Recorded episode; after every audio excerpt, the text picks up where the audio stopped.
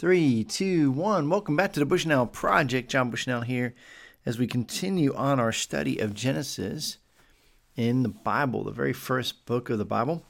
And we are in chapter 35. Now, one of the things I want to mention, if you've been following along, this journey now that Jacob is finally going to take is probably about 10 years from the time he has returned to the land and had his encounter with Esau.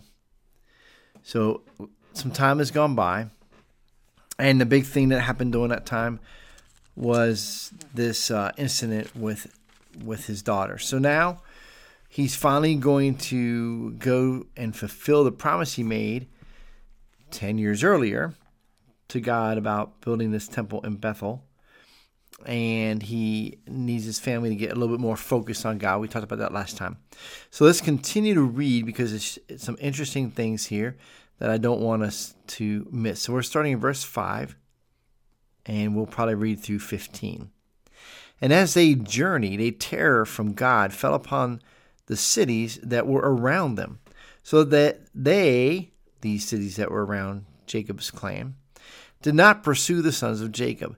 And Jacob came to Luz, that is Bethel, which is in the land of Canaan, he and all the people who were with him and there he built an altar and called the place El Bethel, because there God had revealed himself to him when he fled from his brother.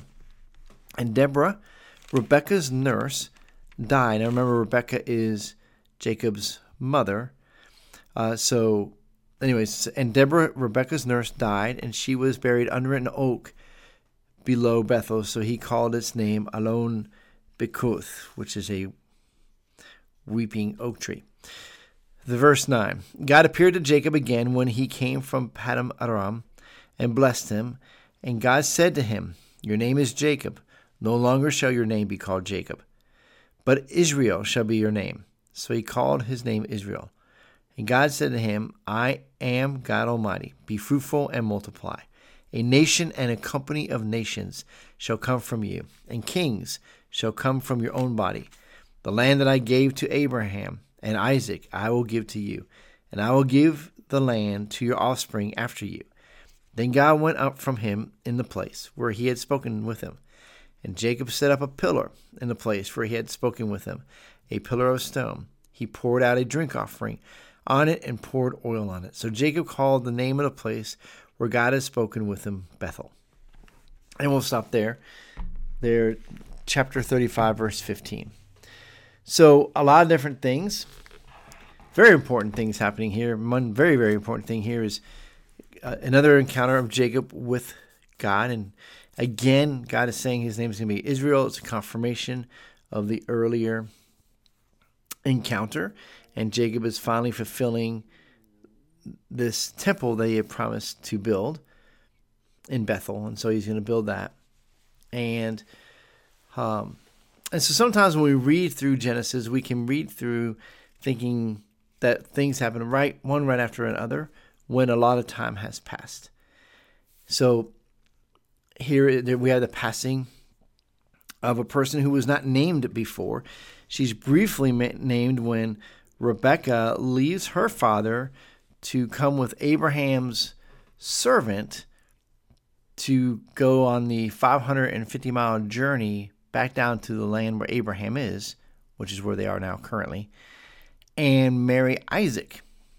And so this woman has seen a lot. She travels with Rebecca and is there as she meets Isaac and gets married. And 20 years later, they would have tw- she would have twins, Rebecca would. And um I mean, yeah, Rebecca would have twins and this nursemaid obviously uh, would be attached to Jacob in one way or another. And she continues to live. And so at some point, Jacob has gone to see his aging father. His mother has passed away, and maybe this this nurse maid has requested to go with Jacob, or maybe Jacob has requested that Deborah come to him since since obviously Rachel doesn't uh, Rebecca doesn't need her anymore. Anyway, Deborah is with Jacob, and Jacob pauses here, and even God mentions this very loyal person to this family uh, being buried and honors her here.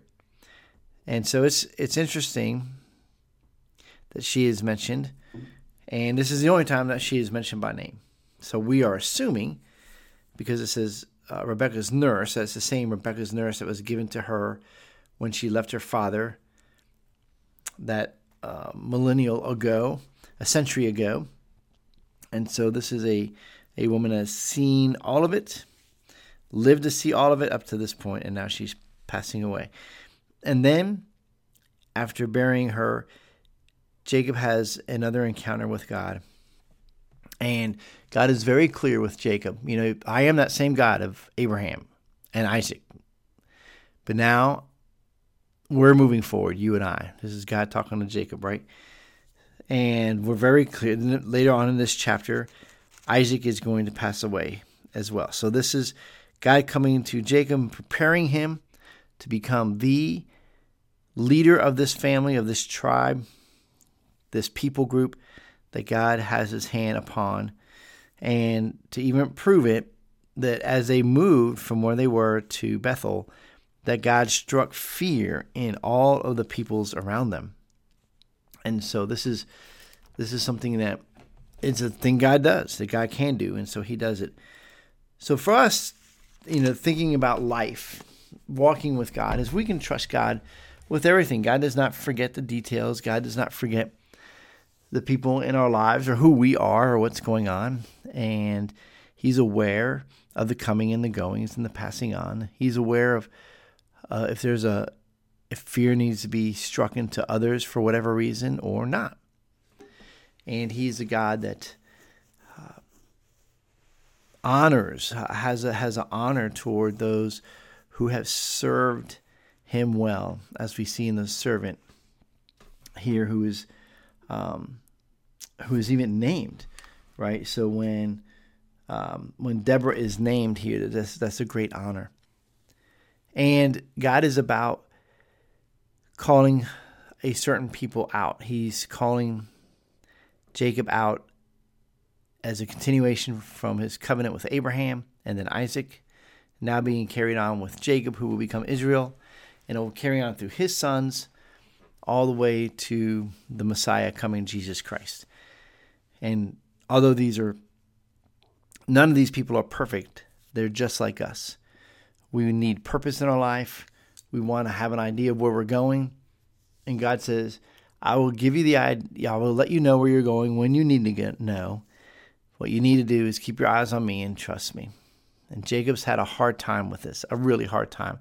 Staying focused, staying on task is not something that Jacob has done really well when it comes to God. He did it really well when it came to wanting to pursue a woman. He did it really good when it came to pursuing his the wealth for his people.